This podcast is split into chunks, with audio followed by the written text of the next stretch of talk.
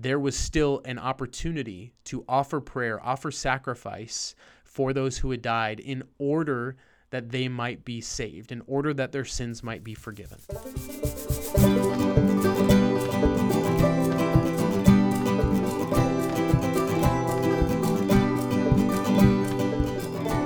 You know, it's been happening to me lately. It's been pretty interesting, people. I'm finally at the age where there's a, a wider disparity between how old people think I am and how old I actually am. And so I keep getting comments that I look really young, uh, which is great to hear, you know. Um, I guess at some point, you know, when you're when you're younger, you never want to hear that. But anyways, um, and I think it's because I don't have facial hair, because I actually found out that I just I hate facial hair. Um And, but recently, you know, I'm kind of like uh, getting back into the idea of having a beard. You know, it's basically to say, I think uh, I think facial hair is growing on me. Welcome back, everyone. Episode one eighteen. It is so good to be with you. Uh, thank you for listening. If this is your first time or you never have done so before, please leave a rating and a review for this podcast. Actually, write out a review. That helps other people find it. And as always, share this uh, with other people on your social media or other people you think might benefit. If you do share it on social media, make sure you tag us at Mana Food for Thought on Instagram, at Mana F four T on Twitter. And you can find all of our content on our website, mana food for thought dot com, all spelled out. You can contact us there, see all of our previous content, our blogs, et cetera. And you can become a financial sponsor for as little as one dollar a month by clicking on the Patreon tab when you land on the homepage. Thank you for all of our sponsors. If you do that, you get perks. Those perks are in the works. Ooh, I like that. And without further ado, let's get into this episode with Joy, Junk, and Jesus. So I know what's been going on with you over the past week, but I've had a really blessed and full week. My daughter, Hannah, turned four this past week. And so uh, this past weekend, we went to Disneyland for the first time with our kids. And it was a joy, first of all, because we got in for free. We have a friend that works there, which is such a blessing, because that it would not have been possible otherwise for us to go. So it was a huge gift. Uh, and my daughter got to, she was, she was, I don't know if she really knew what we were doing, but we told her it's where Mickey lives and where all the Disney princesses live. Like basically anyone, asso- anything associated with Disney that she likes, we told them that's where they live. Spider-Man, et cetera. Um, so they were both very excited. Um, but we, we ran into uh, prin- the person dressed as Princess Elsa from Frozen, who my wife or my daughter is like crazy about. So uh, we missed the line to see her. So we were just kind of standing back and watching. And the cast member who was assigned to that character uh, said, hey, you know, uh, if you want to walk back with her, if your daughter wants to walk back with her, that would be okay if, if it's okay with her. And uh, so my daughter got to hold Princess Elsa's hand and walk back to the area where she goes, you know, uh, into the casting area. And we got to take a picture with her. We didn't think we were going to be able to do that. And Hannah, like my daughter has not stopped talking about it. She's like, I got to do that. No other kids got to do that. It was just so, so, so special. Um, and my son got to see Spider-Man in uh, California Adventure flip through the air, that like animatronic thing that happens, just super cool. So uh, it was a really, really great day. Uh, and the, the following day for our actual birthday, we went to the zoo where we have passes, and it was just really good. But my junk was that I was and am still so, so tired because we got so much sun. And even though I wore sunscreen and all of that, like a longer sun exposure for people like my wife and I who have autoimmune diseases can sometimes flare different symptoms of that kind of inflammatory response. And we were both feeling it, but I think I was especially like my, my wife was really, she was really a trooper for me and really helping me out that day because I I was doing the best I could, but um, I'm still feeling the effects from it. And this was like five days ago.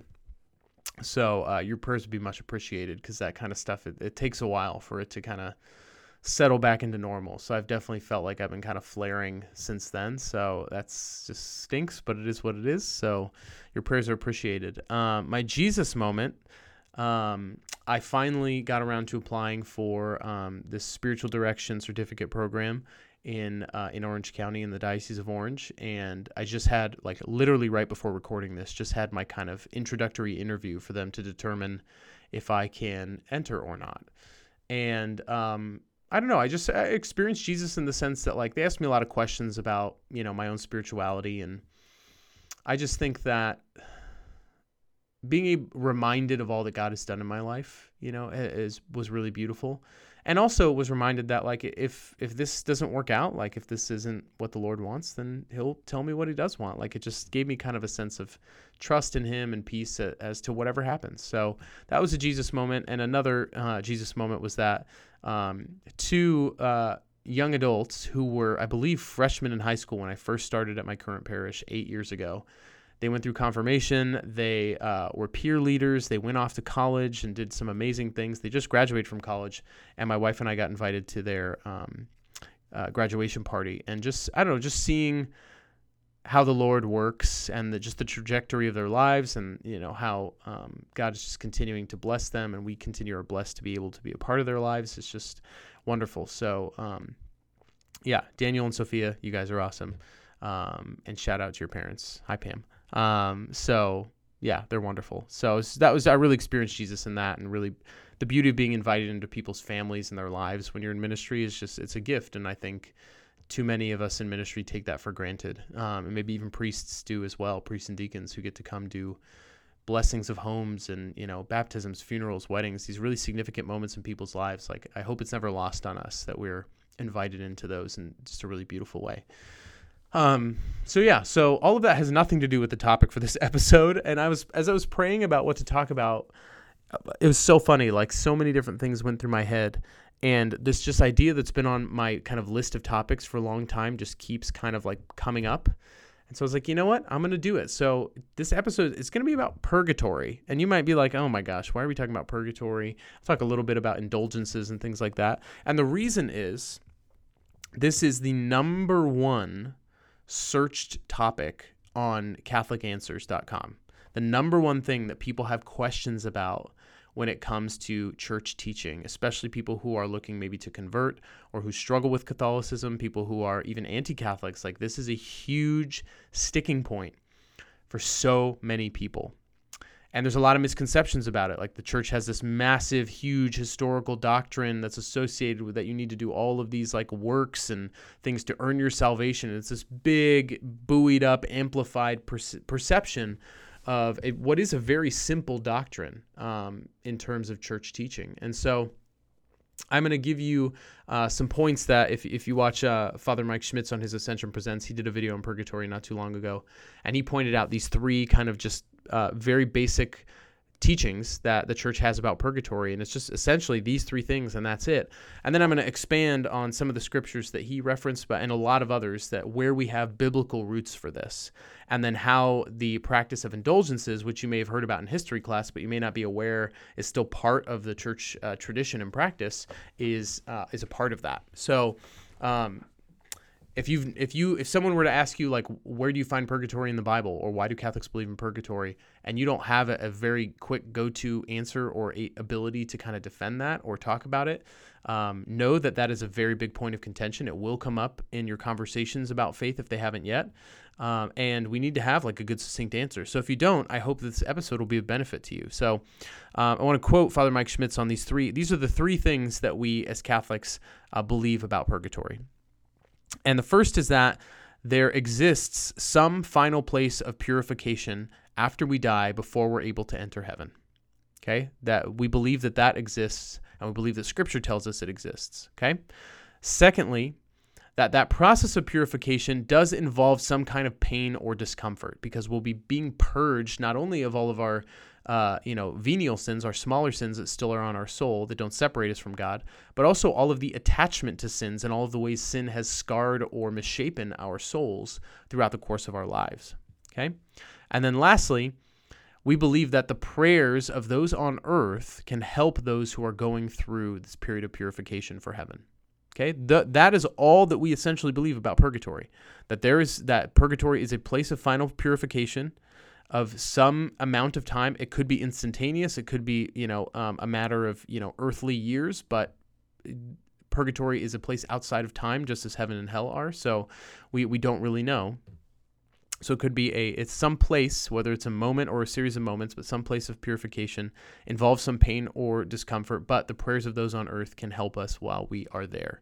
And that is why we have a long-standing tradition in the Catholic Church to pray for the living and the dead. That is one of the um, spiritual works of mercy, uh, to pray for the living and the dead. So that's why we have like prayers like eternal rest grant unto thee, you know, those prayers that are often said, um, or may the souls of the faithfully departed, you know, rest in the mercy of God, uh, the, the, that are sometimes commonly said after um, we say grace before meals. They're sometimes added along that. It's a longstanding tradition in our church of praying for the dead. That is why. So where do we get this from heaven? Where do we get this idea that purgatory exists? First of all, purgatory, the word itself, you're not going to find it in Scripture. You're also not going to find the word Trinity in Scripture, okay? So just because the word's not there doesn't mean we can't infer it or see it plainly spelled out logically when we look at Scripture as a whole, okay? Purgatory is just the name of a place of purgation. That's where it comes from, okay? Being purged of our sins and the effects of sins on our soul. So it says in Revelation chapter twenty-one, verse twenty-seven, this is almost at the very end of the Bible, when John is having this vision of Revelation given to him about the end and about the creation of a new heaven and new earth, and looking at this like final, you know, place of perfection, says that nothing unclean shall enter. Nothing unclean shall enter. But we can also see in Romans chapter three, I believe it's verse twenty-three, that says all sin, everyone sins and falls short of the glory of God. Okay, so we have these two verses that seem to be in conflict. Everyone sins and falls short of the glory of God. Everybody does it. Everyone is a sinner. No one can escape it. However, nothing unclean, no sin can enter heaven. So you would naturally infer that then no one would be qualified to enter heaven by their own effort. And you would be correct. This is why Saint Augustine often says that like we're all destined to hell. It's only because Jesus died for us on the cross that we have any ability to go to heaven. That we cannot merit our own salvation. We cannot earn our salvation. It is a free gift that we then need to respond to and then participate in a continual response of faith once we have recognized the gift that we hope that we are receiving. Okay? So if this is ever tied to arguments about like about about us attaching salvation to works and that you can earn your way into heaven, no, that is not what Catholics believe. We believe that you cannot earn your way into heaven, that we are saved uh, by Jesus Christ alone. However, we are justified or found righteous, uh, not justified, we are found righteous of that um, based on our actions. So we cannot earn our salvation. We need to respond in faith to Jesus. However, we will be judged according to our works because, as the book of James says, faith without works is dead. Okay, so you cannot separate the two. If your works do not match your faith, if you're doing evil works but you profess faith, your faith is in vain. It's not real faith. That they're a package deal. Okay, so once you respond, once you cooperate with the grace that has been given us, that was won for us by that um, the meritorious death of Jesus Christ on the cross for our salvation, we need to participate by responding, by loving God and loving our neighbor, by doing those works. Okay, but those works in uh, in and of themselves do not Uh, gain us any sort of salvation, okay? They allow us to continually retain that justification won for us by Jesus on the cross, okay? Because we are now held to a higher standard once we know that and respond to it. So we have this tension. Nothing unclean can enter heaven. Everyone is unclean. Therefore, you would infer logically, no one can enter heaven. So we have a problem here. In fact, this is echoed in other places, uh, like in the Gospel of Matthew, when Jesus is giving the Sermon on the Mount. And he's talking, I believe, about anger in Matthew chapter five. Um, he talks about, you know, the our responsibility to um, make um, make amends for the things that we've done uh, or something to that effect. And he says this, you will not be released until you have paid the last penny. You will not be released until you have paid the last penny. penny. So it implies then, almost directly says that like everything that we do has a particular consequence. Okay. Now this is obviously talking about if you have some issue with someone else, you need to settle it in court. If there's any kind of debt, you know, you need to, you need to pay that or you're going to be thrown in prison, but you will not be released until you've paid the last penny. Okay. So we can interpret that spiritually as uh, saying that there are consequences to our actions and those consequences need to be Um, f- fulfilled or experienced. We cannot escape from them. Okay. So you may say uh, as a response to this, well, what about confession? Hey, what about, you know, confessing to God in prayer? Okay. First of all, you can confess venial sins in prayer. And if you've never heard the, the difference between these and where it biblically comes from, uh, go to First John chapter five, verses sixteen and seventeen. And there's a difference laid out there between the types of sins that um, that kill the body or the soul, and the type that do not, the type that are serious and kind of sever our relationship with God, and those that just wound charity within us. Um, and so First John five, verses sixteen to seventeen, say this. If anyone sees his brother sinning, if the sin is not deadly, he should pray to God and he will give him life. Okay, so non-deadly sin, what we would call venial sins, you can uh, ask forgiveness for in prayer. And there's a, a myriad of other ways that they're forgiven, um, you know, uh, very easily that you probably don't even realize. Um, but it says this is only for those whose sin is not deadly. There is such a thing as deadly sin, about which I do not say that you can pray. All wrongdoing is sin, but there is sin that is not deadly. Okay, so there's a difference here, saying that you can pray to be forgiven of venial sins, but when it comes to mortal sins, sins that are deadly, you cannot pray for them to be forgiven. Something else must be done. Okay, that is why we have the practice of confession, because if a mortal sin is so serious that it severs our relationship from God and the community, because there's no such thing as a private sin, sin affects everyone around us, sin affects the entire body of Christ, we must logically, in order to be restored to both God and community, go to a representative who is a one a representative of both God and the community, and that is the priest. The priest in particular, who's been vested with apostolic authority straight from Jesus or passed down from those who've been given that authority by Jesus through apostolic succession and valid priestly ordination, who still have that ability to forgive sins. However, just because a sin is forgiven or absolved does not mean that our responsibilities, or what's called the satisfaction for that sin, has fully been uh, paid or removed. Okay, so what I'm not saying that something was uh, that Jesus didn't, you know, do everything he needed to do on the cross in order for us to be forgiven. He absolutely did. Uh, but confession has four parts. Okay. First, we need to have contrition. We need to, you know, actually recognize we're sorry. We need to repent. Then we need to go to confession and act and confess those sins. Then there is absolution. That is when we are forgiven for our sins. But there is a fourth step of confession, and that is called satisfaction. And part of that happens when you pray your penance. You know, if if you didn't have to pray your penance, if your penance meant nothing, then we wouldn't really be given one. There'd be no sense in be like, okay, for your penance, go say, you know, two Our Fathers or a rosary or whatever. If that didn't matter in some sense, then there'd be no reason for them to say it. Now, yes, if you forget your penance, if you don't do it, your sins are still forgiven. You're still absolved, because this is part of the other step. It's part of satisfaction. Okay? Now, when you pray your penance, it doesn't mean that all the satisfaction due to those sins has happened. It just means you're working toward it. Okay? So what does satisfaction mean? I want you to imagine that your soul is a piece of wood, and every time you sin, a nail is hammered into that piece of wood. Okay? So you have, imagine your soul, if you're, you know, a big fat sinner like I am, we all sin, is this piece of wood riddled with nails, okay? When we go to confession, that removes all of the nails. All of the sins are removed. However, is the piece of wood the same? No. What remains are the holes. Now, we cannot ever be restored to exactly what we once were, because sin has an ability to scar and wound our soul. So there's a reason why someone can commit all these heinous acts of sin and then go to confession and feel maybe the guilt or the shame be removed, but still struggle over time with some compulsion to sin or to go back into that same sin, or f- still feeling guilty for that sin, still having some attachment to it, maybe not feeling, you know, like this instantaneous, like, ah, I'm forgiven. You know, there's still this kind of like, ah, oh, but I still feel gross about this. Okay. That is because that sin wounds our soul, and absolution, forgiveness of our sins, doesn't remove that. It simply removes the the sin from our soul, but the effects of that sin, the way it has scarred our, not only our souls, but our mind, our, you know, the the chemical reactions that happen when we do things that are more addictive, things like that, that still remains. That's just, God doesn't just like snap his fingers and fix that, fixes that, because our body like has a function. And when we kind of tie ourselves up in these sinful knots, it takes time to untie those different practices. And we do that through this last step of satisfaction.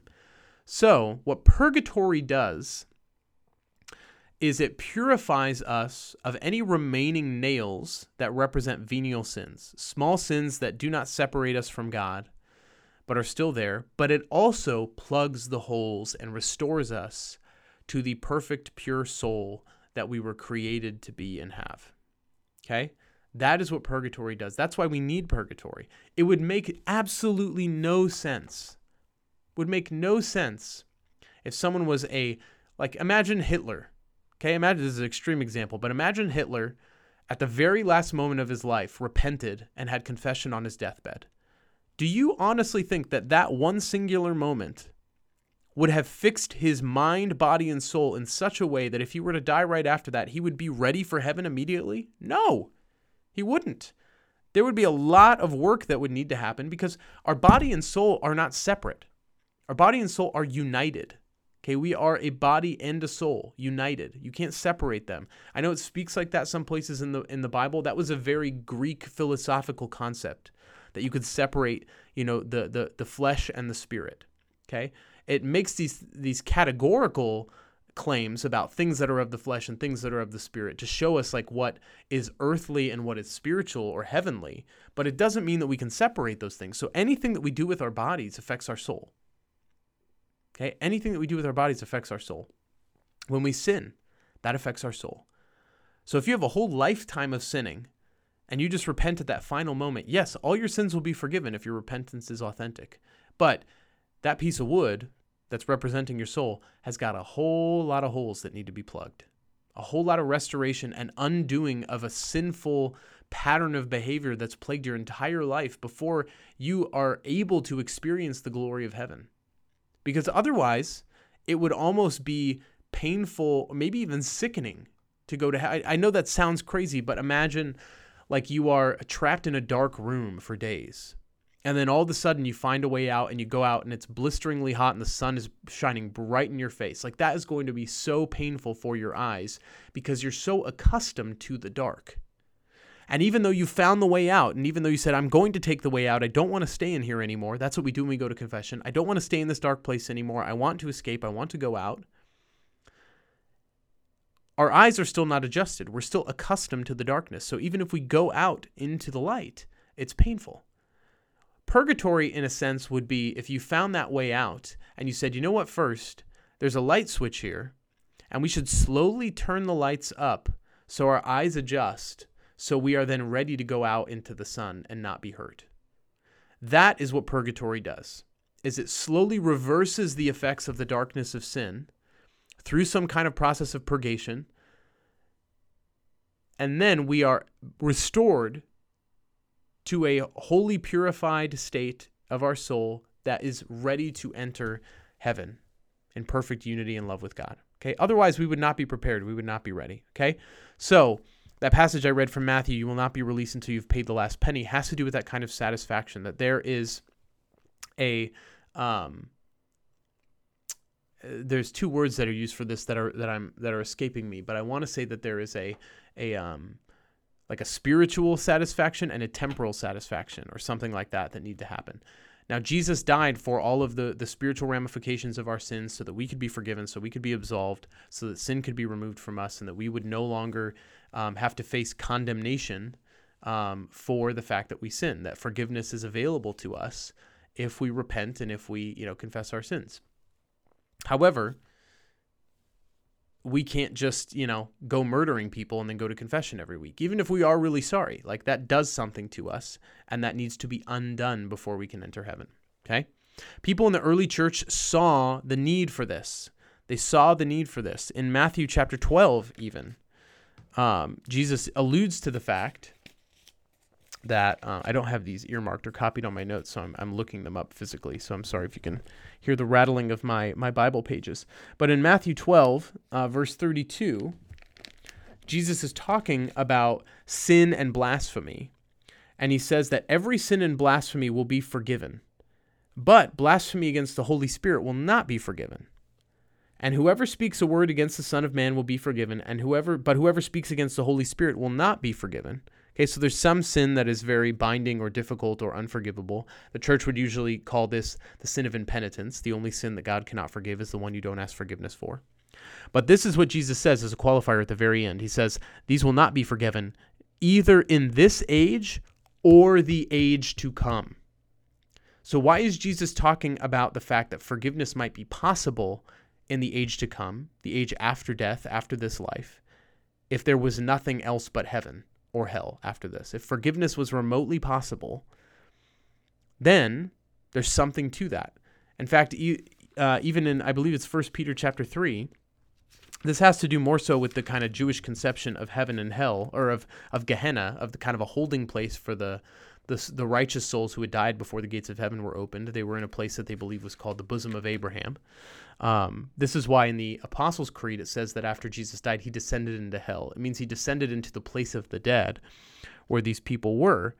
And it says in uh, First Peter three eighteen, "For Christ also suffered for sins once, the righteous for the sake of the unrighteous, that he might lead you to God."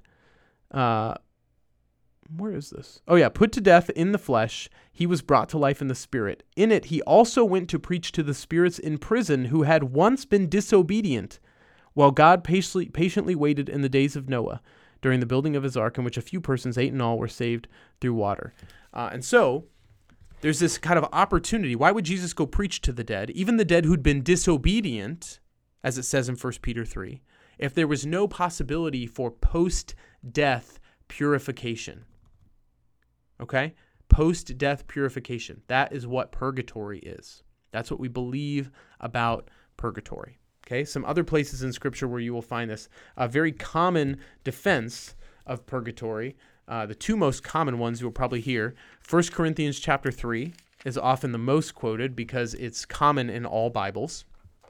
First Corinthians chapter three, starting in verse ten, um, this has to do with uh, the role of God's ministers. And it says, "According to the grace of God given to me," this is Paul speaking, "like a wise master builder, I laid a foundation, and another is building upon it. But each one must be careful how he builds upon it. For no one can lay a foundation other than that uh, that is there, namely Jesus Christ." So he's saying, just like workers build, you know, a house off a foundation, you need to build everything that you do off the foundation of Jesus Christ. Okay?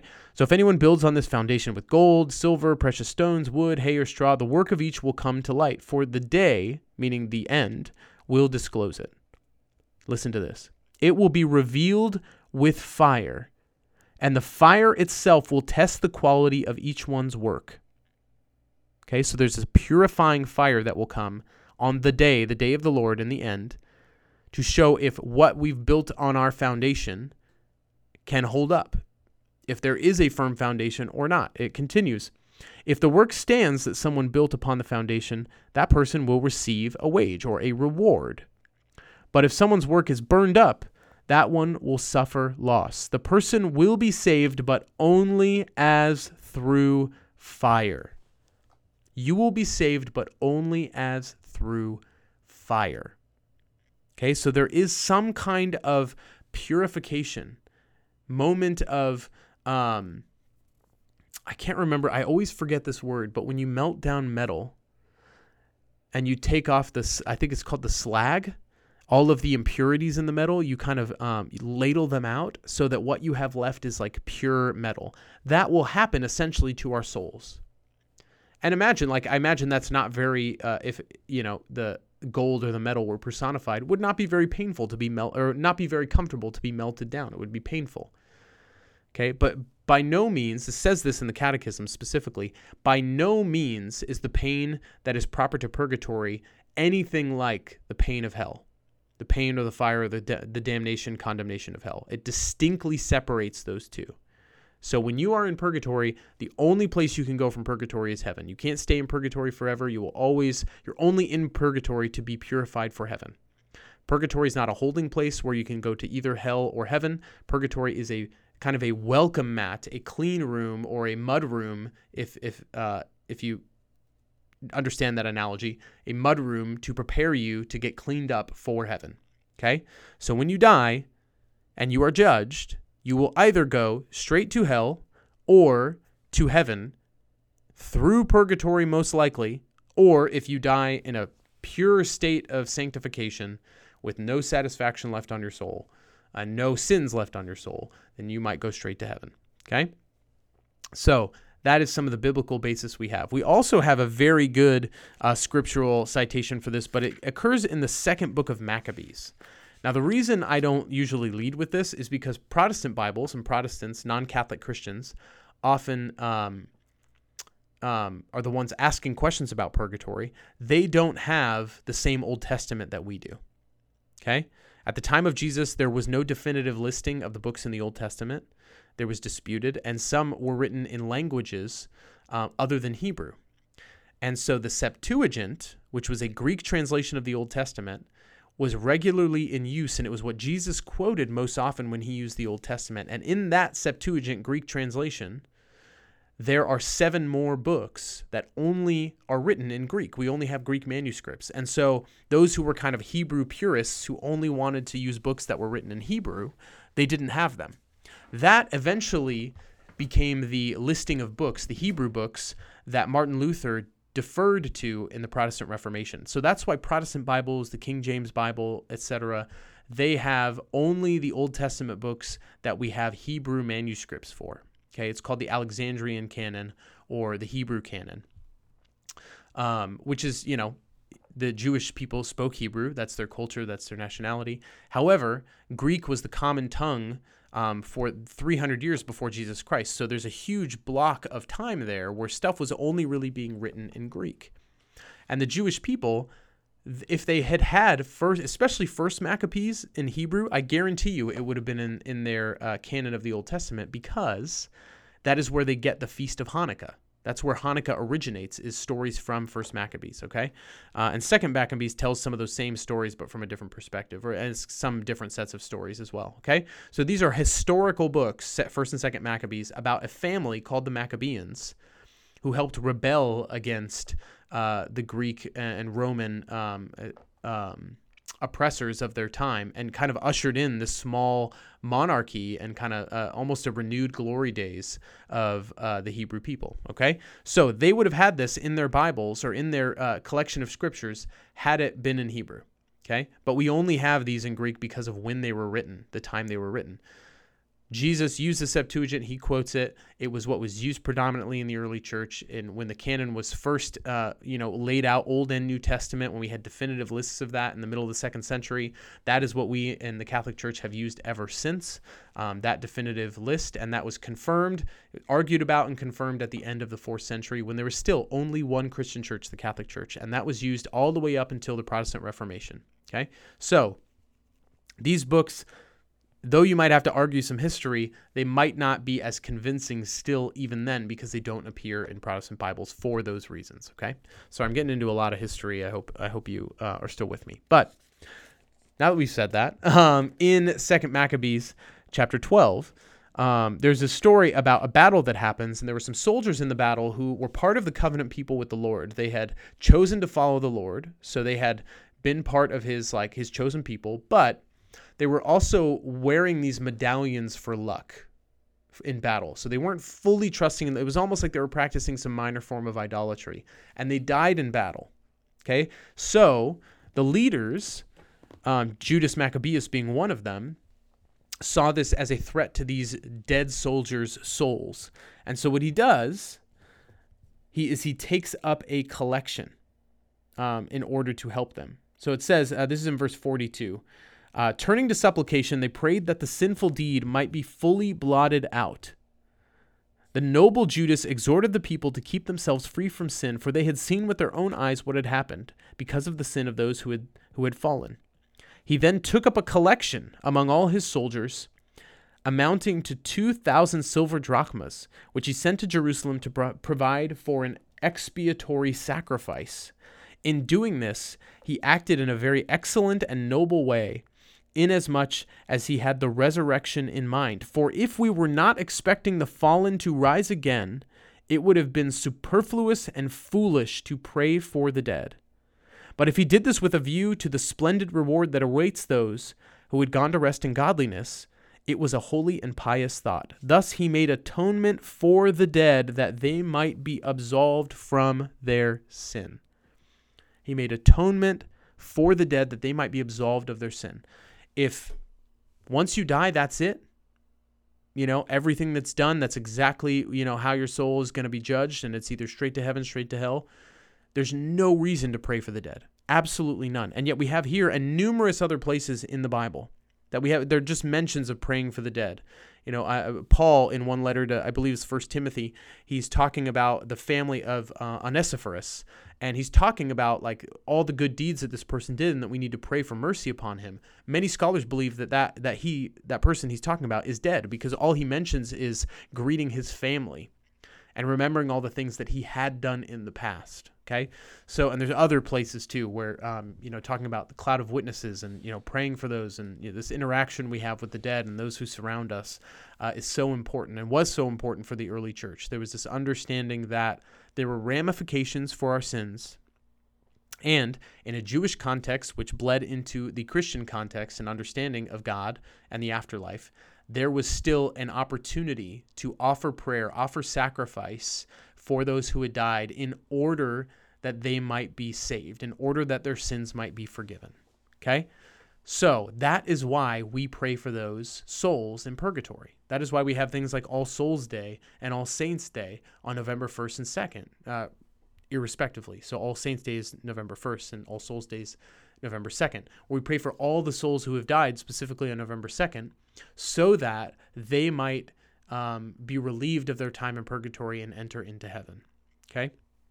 Purgatory also is what some theologians speculate is the theological way we can view things like ghosts and spirits interacting with our world. Because if part of going through purgatory means you have to go back through some of the sinful things you did in your life and reverse the effects, kind of purge yourself of the effects, then that might involve your soul having to travel back to particular places, moments, people, to interact with them in such a way until that is removed, okay? And that might be our experience of ghosts, spirits, things like that. Uh, otherwise, they can also be easily explained as interactions with angels and or demons, okay? And so all of those things combined can explain a lot of the supernatural things that you see maybe on like sci-fi shows or things like that that we experience here on Earth. Uh, and so we even have that kind of experiential potential evidence for purgatory. So what does this have to do with indulgences? Okay. As I've mentioned, purgatory has to do with this satisfaction that is owed every sin. There are consequences to every sin. We are forgiven for those sins because of what Jesus did for us on the cross, but that doesn't immediately remove, uh, it removes the guilt of sin, and that we don't have to pay the debt of that guilt by going to hell for that sin, because we've repented of it and we're claiming the sacrifice of Jesus on the cross and recognizing he died to save us and he rose to save us. However, it doesn't immediately fix the brokenness in us that caused us to sin, and the brokenness that persists when this cycle of sin continues. We form habits, bad, you know, addictions, vices when we commit these sins, and they do something to our bodies, our brain chemistry, et cetera. Uh, those holes in the wood need to be plugged, and they need to be fixed. Not all of that needs to happen only in purgatory. Some of that can all, some or all of that can happen here on earth by us making, um, making that satisfaction, making amends for the things that we've done, righting wrongs that we've done.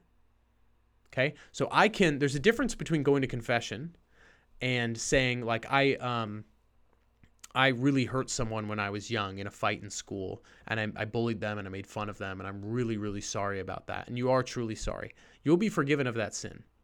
But th- that sin still affects that other person. It still affects the body of Christ. It still affects you, the anger you experienced. Going and making amends to that person could be a way in which you can begin to um, complete the satisfaction due for that sin, the temporal punishment due for that sin. Okay? So the eternal punishment for all of our sins, that was removed by Jesus on the cross. Okay? When we repent of those things, they are gone. But the temporal punishments, the things that affect the body of Christ, those things all need to be worked through and removed as well. And if Jesus just snapped his fingers and allowed that to happen, it'd be so easy for us to just commit sins, go to confession, commit sins, go to confession. Like there'd be no need, you know, to to really do anything good or virtuous, honestly.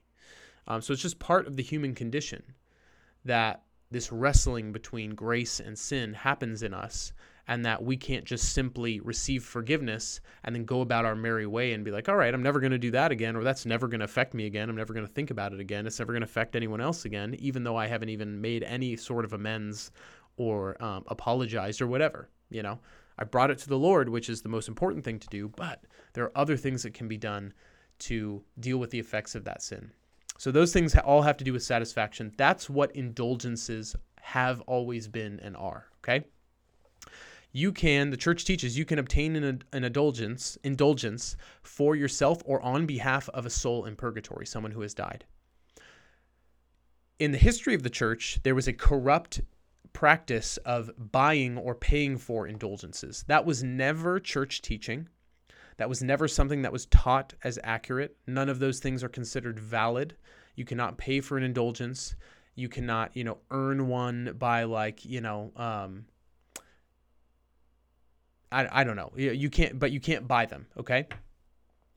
Um, there are certain prayers and spiritual acts or uh, sacrifices that can be done to make up for the satisfaction due to your sins, to atone for them, so that you can wipe away, up until that point in time, part or all of your time that you've kind of racked up in purgatory so far. Okay. So there's no type of indulgence that you can, um, can seek that would wipe out all of the purgatory for your entire life, even the things you have not yet done. No, that's not possible. So if you receive what's called a plenary indulgence, which is an, an indulgence of all the time in purgatory, you receive, uh, basically it's considered you've done certain acts of spiritual pur- purification or atonement that um, have reversed some of those effects of sin on your soul, plugged those holes in such a way that all of the time that you have accrued in purgatory so far is now wiped clean. And then you would just go back to zero and accrue each time you sin from there, okay? That's what an indulgence does. Now, there are many different uh, potential indulgences out there. There are a lot of partial ones. There are some plenary ones.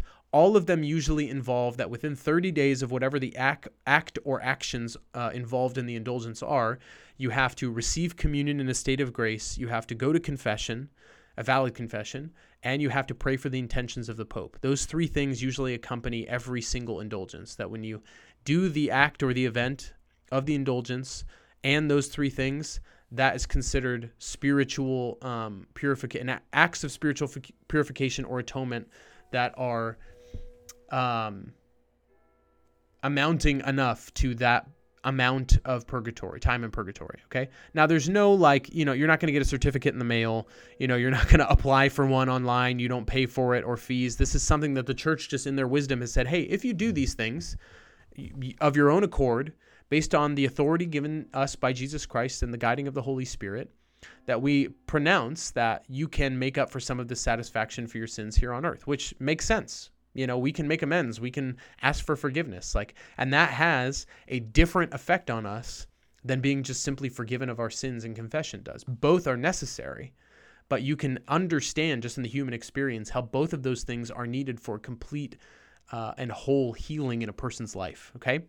Now, we can't possibly go back and do, you know, ever, absolute, undo absolutely everything that we've done. So these things are very, like, general. And, um, you know, they're they're kind of uh, promulgated that way from the Vatican. But, like, let's say going on a pilgrimage, a real spiritual pilgrimage, or going to a Marian shrine um, as an act of spiritual pilgrimage or retreat, and, you know, making certain prayers or offerings, um, you know, of yourself spiritually, accompanied with those essential things, uh, receiving the Eucharist, confession, and praying for the intentions of the Pope within thirty days, um, then it's considered just of your own kind of honor system that you have that time in purgatory. And God knows, God knows, like, if you really are sorry, if you've really repented, he knows what work has been done and undone in your soul due to the effects of sin. But that is essentially what an indulgence is. Okay, and we have, you know, a, a lot of the things that I mentioned in those scriptural citations that I quoted have to do with paying the last penny, making sure we have these ramifications that you can do, obviously, some of that now. You can make amends for the things that you've done here on earth. And why wouldn't you? Why would you just sit with these or let the effects of sin fester in people that we've hurt or the people around us when you can do something about it?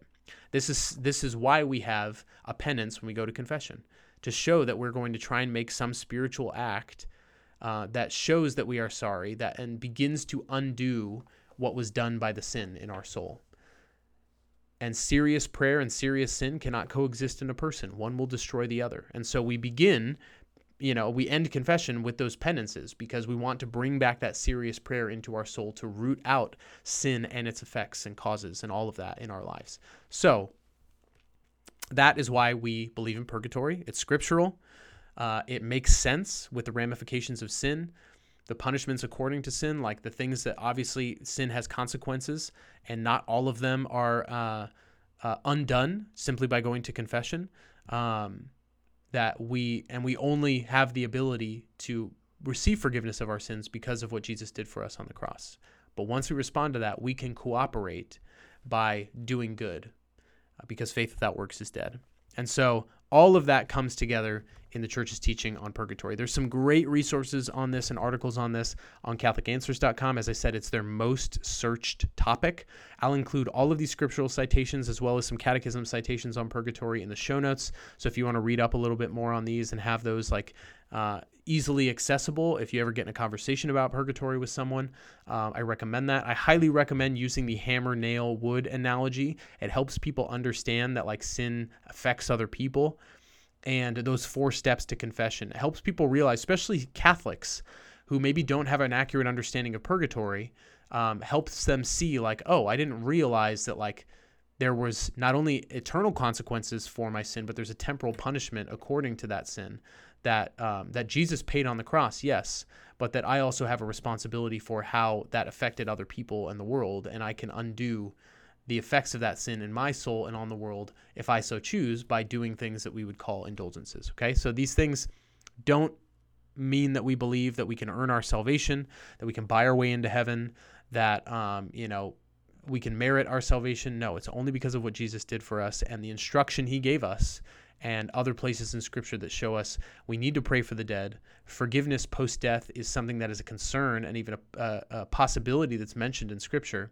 Why is that if there's no place of purification after death or no chance after death for that to be repented or undone in some way? Okay, so that is hopefully a somewhat concise, this went longer than I intended, but a somewhat concise teaching on purgatory, indulgences, a little bit about confession and mortal and venial sin. I hope it's a benefit to you. I hope that helps give you a better sense of what the church teaches, where it comes from, why it makes sense, and why it might be beneficial for you to think about, um, you know, pursuing for yourself um, some spiritual acts of purification and atonement in the form of some kind of plenary or partial indulgence to help you kind of begin to undo the effects of some of those sins. So if you've, this applies to you and is good for you to know, if you've ever gone to confession, especially for a sin that you commit over and over and over again, and you go to confession and you come out and you don't feel any different, that's because sin is still affecting you and the world around you. Yes, we've repented of it, but we still have our attachments, and sin still has its consequences and effects on our soul and the souls of those around us. So if you want to continue to undo those ramifications and effects of sin on you and on the world, then looking for that satisfaction, those good deeds, good works, acts of spiritual purification and atonement um, for our purification and purgation, that can begin here on earth. You don't need to wait until purgatory to start purging your soul of the effects of sin. In fact, it's a great practice for anyone who's a disciple of Jesus to get rid of sin and all of its effects and consequences as often and as quick as possible so that we can live a holier and more saintly life. So I pray this episode is of benefit to you. Thank you so much for listening. Until next time, I will see you in the Eucharist. God bless.